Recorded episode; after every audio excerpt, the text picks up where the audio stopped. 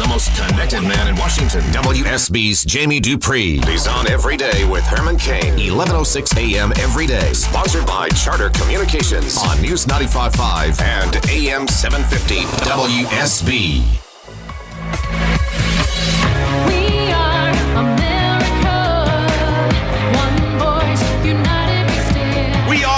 America. We are the greatest nation in the world. A breath of fresh air. Common sense. Very impressive. He's articulate and he knows exactly what we need. Herman Cain. Herman Cain. Solutions for a better America. This is your host, Herman Cain. Thank you for joining us because we're going to tell you the truth. We're going to give you the facts because we want you to be informed and inspired to help make this a better America. Breaking news, breaking news every day with Herman Cain and the most connected man in Washington, Jamie Dupree. Hello, Jamie. Hey, Herman. So I was walking in the building today, into the Capitol, and uh, the best thing that I always do in the Capitol is you just keep your mouth shut and you listen as you walk around. You're you, it- Yeah. almost every day. You can walk right by senators, House members, uh, important staffers, and you never know what you're going to hear. Right. So today I come around the corner, and I'm just about to head up at uh, the stairs up towards the the top uh, floor to go to the press gallery, and here comes Senator Lindsey Graham, and he comes walking by, and I sort of slow down. He's he's on his phone. And so all I hear from him in the five steps as he goes by me is, "Yeah, I'm supposed to announce I'm running for president on June the 1st." Shocker. yeah. So it wasn't much of a scoop, but it was sort of funny that uh, that was the one thing that I heard as I went by him today. Yes. Uh, let me give you this is a true story. When I ran for president, um, a, another presidential contender was sitting behind one of my staff members on an airplane talking on a phone There before they took off. There you go. And my staffer just listened Yep. to him rail against this Herman Cain guy. Sometimes keep your mouth shut and listen. Yeah, no, that's Great the biggest point. thing. It really is. And I don't know how many times I've been in elevators and I just stand there and listen and Yeah. you pick up stuff or in the lunch line even. It's it's pretty amazing. Amazing. Uh, word has it that you can talk about two subjects sequentially if I give them to you All right. trade, NSA surveillance. Yeah, here we are. Uh, what? Uh, how many people listening are working on a Friday? A lot of people. It's a pretty Yeah. much a normal workday, but not for Regular, the regular folk are. not for the U.S. Senate. This will this is only the third time this year that senators will have been here in town in D.C. working and voting on a Friday. But Yeah. that's more than all of last year. Last year only one time. Uh, remember at the beginning of the week you sort of poo-pooed when I was talking about the Senate Majority Leader warning everybody if you don't get your work done, we're going to be here this weekend. Yeah. Well, Yeah. we're sort of in that threat at this point in time. They've got to get uh, this major trade bill done. Uh, then they need to turn to the NSA surveillance issue, and they also need to get a short-term extension of a funding bill for roads and bridges done as well. Uh, if they, if you really wanted to, when it comes to the trade and the NSA bill, the Patriot Act renewal, you could draw this out. I was just sort of uh, gaming it out myself here. You could draw it out until next Thursday night if you really wanted to, the next week Wow. because of all the time involved, the procedural motions that you could go through, running the clock and everything. Uh, you know, I don't think it's going to happen. I mean, usually what happens on this kind of day, we'll sit around most of the day, and then they'll finally come to an agreement to have votes on a few things, and then they'll get done, and everybody will run from the hill for the hills and get out of town. But there always is the chance that things could go off the rails. The trade bill is going to get done. That would expedite action on this deal we've been talking about that's still being negotiated between the U.S. and a group of Asian Pacific nations for a free trade agreement. That should get through uh, either today or tomorrow on the NSA stuff, that's where nobody really knows what's going to happen. There's this bill that was approved earlier, uh, I guess it was last week, in the House of Representatives on a very strong bipartisan vote called the USA Freedom Act. Yes. It would limit some of the NSA surveillance, their bulk collection of phone records. It would make some other changes in in the Foreign Intelligence Surveillance Act and some other things that were done in the Patriot Act. It's got broad bipartisan support. It's got support of the White House. But Nobody's quite sure if it's got 60 votes here in the Senate. Late last year, it did not. There are a number of Republicans, including the Senate Majority Leader, who don't want to approve that USA Freedom Act. They would basically like to extend the current Patriot Act and the, the, the several provisions that are ex- that are going to expire at the end of the month and just leave things the same. That's not acceptable to most here. So what's being floated is, well, how about a two-month extension? How about a one-month extension? How about a week extension? How about a five-day extension? You know, just to kick it until so they can go on their recess and then come back after the Memorial Day break on the 1st of June and, and take it up again. Theoretically, it's possible that nothing gets done, that we just run aground, and that these provisions of the Patriot Act, not the entire law, but just a few provisions, could expire at the end of the month. Uh, the FBI uh, director, the attorney general, and others warning against that. Remember, it's not the entire Patriot Act that would expire. There's there's three things. Section 215, the very controversial section that the feds uh, have used to make the bulk collection of phone records. It's also used for other things. A provision on roving wiretaps, and another one that deals with surveillance on so-called lone wolf terrorists. Those are the three provisions that would sunset, that would expire on June the 1st. I don't think we're going to get to that point, but I guess I won't write anything off. Well, you know, it's it's unfortunate that it appears as if the Freedom Act that was passed in the House of Representatives overwhelmingly, Overwhelmingly. with a lot of Republicans and Democrats Yep. voting for it.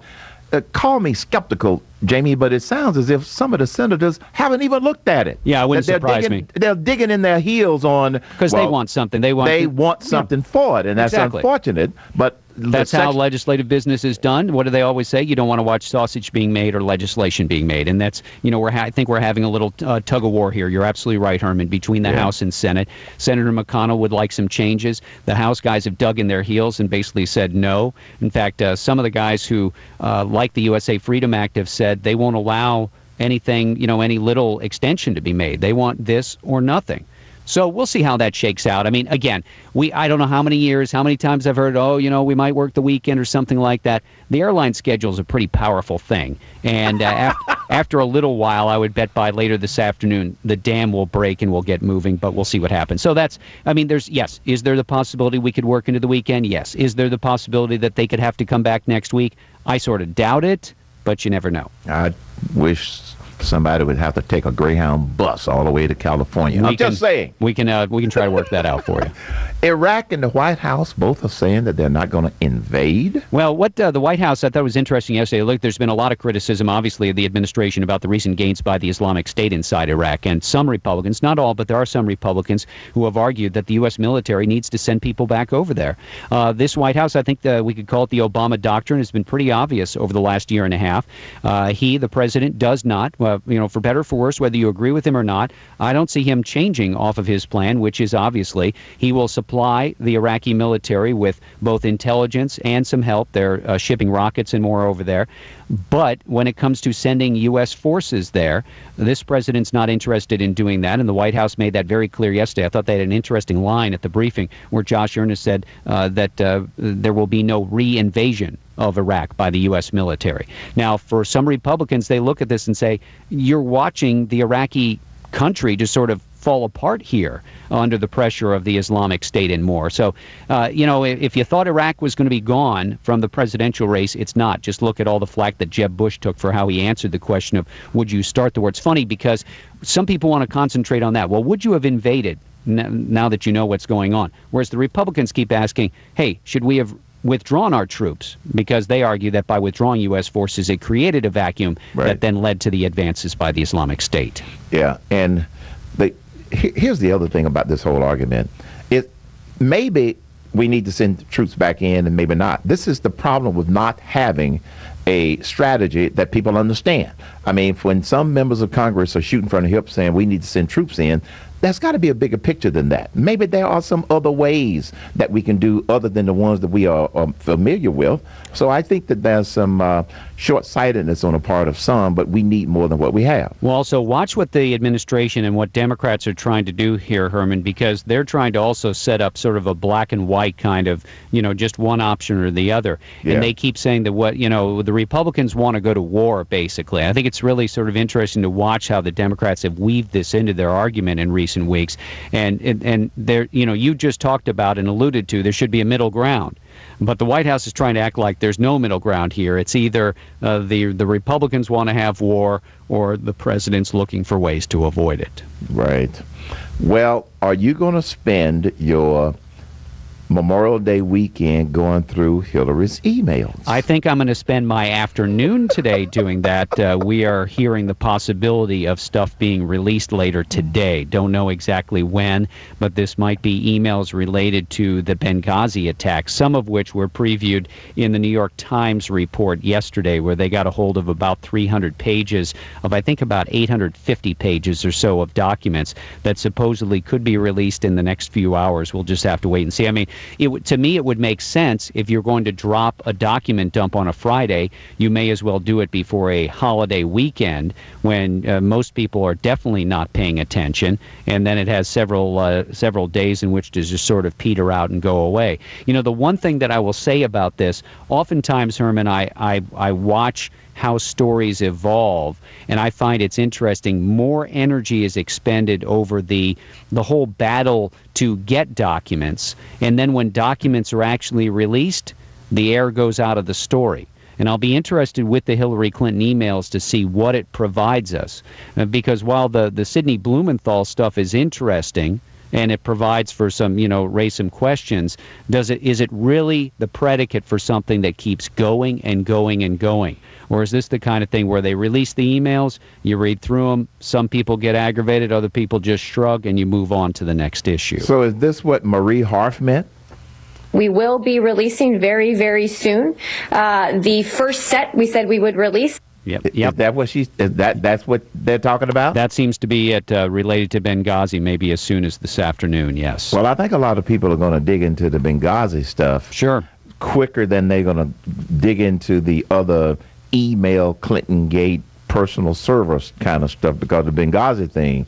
They haven't they already said that there's evidence that they knew about this ten days ahead of time and Uh, it was not a, a spontaneous thing. I don't know about that, but obviously, uh, in the investigation that's going on in the House, we've got the possibility of Hillary Clinton still coming up here for a hearing. Some Republicans still saying they're just not getting the level of cooperation that they need from the State Department, not only on when it comes to Hillary Clinton's emails, but also other documents from inside the State Department that are contemporaneous with the attacks in Benghazi, those attacks that killed four Americans, including the U.S. ambassador.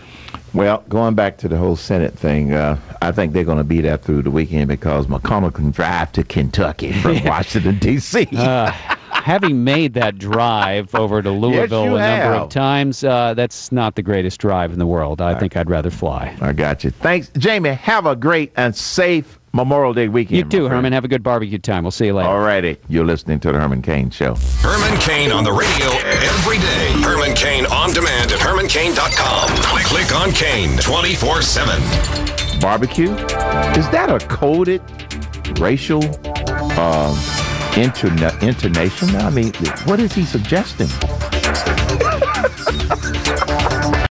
Without the ones like you, who work tirelessly to keep things running, everything would suddenly stop. Hospitals, factories, schools, and power plants, they all depend on you. No matter the weather, emergency, or time of day, you're the ones who get it done. At Grainger, we're here for you with professional grade industrial supplies. Count on real time product availability and fast delivery. Call clickgranger.com or just stop by. Grainger for the ones who get it done.